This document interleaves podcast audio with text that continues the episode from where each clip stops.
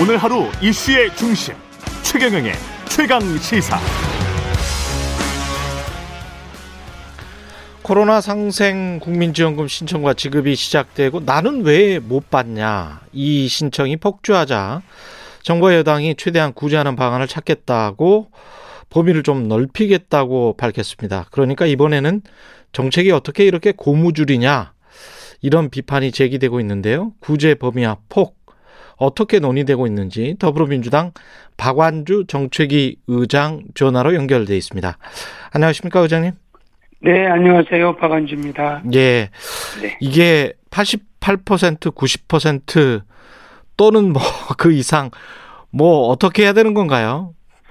우선 어 불만이 생기는 게 현실인데 불만이 현실이기 때문에 대상을 늘리겠다 또는 정책의 우왕장 고무줄처럼 한다 이런 비판은 아, 사실 적정하지 않다라고 생각하고요. 예. 방금 말씀드린 것처럼 아, 88% 어, 지급하기로 했는데 이 중에서는 그 1차 전국민 할 때도 약 40만 정도가 가구 변동에 따른 그 이의 신청이 있었습니다. 그래서 이거는 불가피한 사실은 경계에 계신 분들 이 신청자를 구제해야 된다는 뜻이고요. 그러면 아무래도 88%보다는 조금 더 대상이 늘어날 거라고 보고요. 두 번째로는 5차 이번 아 지원금 할 때는 그 88% 선정하는 데 있어서 어, 건보 체계를 활용하기 때문에 이미 이 체계에 대해서는 지급 전에도 많은 한계가 있을 거다. 우선 대표적으로 지역 건보들은 소득에 대해서 그 반영이 그 19년도 분에 대해서 20년에 신고분 종합소득세가 반영돼서 하기 때문에 그 차액분이 생긴다. 이러한 부분은 이미 언론뿐만 아니라 여야 모두가 이런 한계가 있기 때문에 이런 이의 신청자를 최대한 수용하겠다라고 하는 부분이 이 핵심이지 이 부분에 대해서 뭐 이의 신청이 많아서 대상자를 인위로 확대하겠다 이렇게 당과 정책위에서는 그렇게 말씀드린 적이 없습니다. 아 그렇군요. 그러면은 88%그 기준은 그대로 하는데 그렇습니다. 그 기준선에 못 미치는 또는 이게 건보료로 하다 보니까 정확하지 않을 수 있기 때문에 그이 신청이 들어오면 그거는 심사에서 그 사람들은 가부를 결정하겠다 이런 말씀이네요. 그렇습니다. 최대한 음. 그 부분에 대해 예를 들어서 13일 기준으로 보면요. 현재도 이 신청자가 불과 이제 뭐 일주일 조금 됐는데 20만 7천 명이에요. 예. 가구 변동 예를 들면 기준일로부터 지급일 사이에 출생도 있을 테고 뭐 이혼도 있을 테고 어 이런 여러 가지 변동 요인에 따라서 이 신청한 숫자가 벌써 7만 9천 가구거든요. 예. 그리고 소득 기준 그러니까 즉 그 건보료 조정에 따른 예. 그 이 신청이 약 7만 8천 정도가 되고요. 음. 이, 이 신청이 11월 12일까지입니다. 예. 그러면 이제 상당 예전에 비춰봤을 때도 가구 변동이 약 40만이 있다라고 한다면 예. 정확한 수치는 맞지 않겠지만 대략 요번에도 가구 변동에 대해서 같던지 좀 많던지 적던지 어쨌든 가구 변동에 대한 이 신청은 존재한다.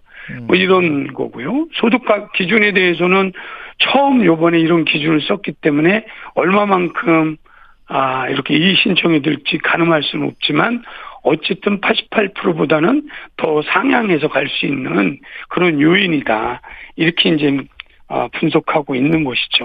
그러니까 가구 기준으로 하면은 사실은 실질적으로는 현실적으로 4인 가구가 같이 살고 있다고 하더라도 그 중에서 어떤 사람은 뭐 다른 직업을 가지고 있고 성인이 돼서 그런 경우는 이제 건보료 기준으로 보면은 달리 지금 가구가 나뉘어지는 거잖아요. 그죠? 그렇습니다. 아, 그런 것들에서 또 헛갈려 하시는 분들도 있을 수 있겠습니다. 예, 예, 그렇습니다. 그래서 이제 예. 가구 기준으로는 2018만 가구, 음. 그러니까 정부가 최종적으로 이제 지급 대상을 그러니까 전체가 2,320만 가구 정도인데요. 예. 근데 실제로 어 사람 지급받는 숫자는 대략 4,326만 명이라고 이제 예측을 하는데 음. 말씀하신 것처럼 가구 분화가 되잖아요. 예, 그렇죠.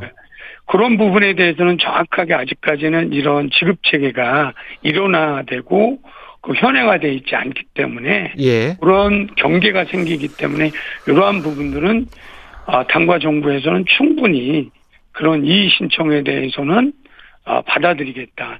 그러니까 작년에 전 국민 할 때도 약 40만 중에 사실은 한 34만 명 정도를 인용을 했습니다. 이 신청에 대해서. 아, 그렇군요. 예, 그걸 인용이라고 하는 거군요. 그러니까 이 신청을 받아들였다. 예. 네네, 그렇습니다. 그러면 그 다시 한번 확인해서 말씀드리면 이 88%의 기준선은 그대로 가져 가지만 이 신청이 들어오면 그것은 서류 심사 등을 통해서 받아들일 수 있다. 이런 기준이군요.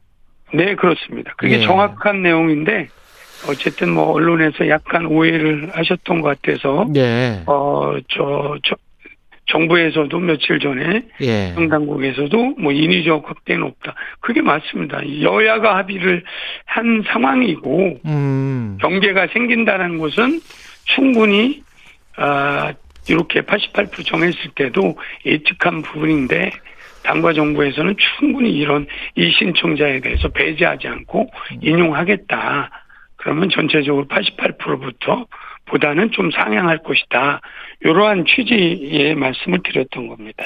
일부 시민들은 그렇게 주장한단 말이죠. 이런 일이 자주 발생을 하니까 그 할 때마다 지금 5차 재난지원금인데 할 때마다 발생을 하는데 그 이런 논란이 발생하지 않았던 적은 2차 때인가요? 전국민 재난지원금 할 때는 그렇죠. 논란 자체가 발생하지 않았잖아요. 네네. 그러니까 차라리 뭐 전 국민한테 다 지급을 하고 그게 그렇게 큰 액수도 아닐 텐데 나중에 뭐 세금으로 어 뭔가 국가 이전 소득을 떼 가든지 아니면 뭐 그냥 다 지급을 하든지 이게 더 낫지 않았을까 그런 주장에 관해서는 어떻게 생각하세요? 근데 충분히 어 우선 당과 정부하고도 그런 방식, 그다음에 당내에서도 그다음에 국회 내 여야에서도 전 국민으로 지급을 하자와 아 이렇게 아, 선별적 지급을 하자 이 논의를 오랫동안 아, 진행을 해왔던 거고요. 예. 그래서 전체적으로는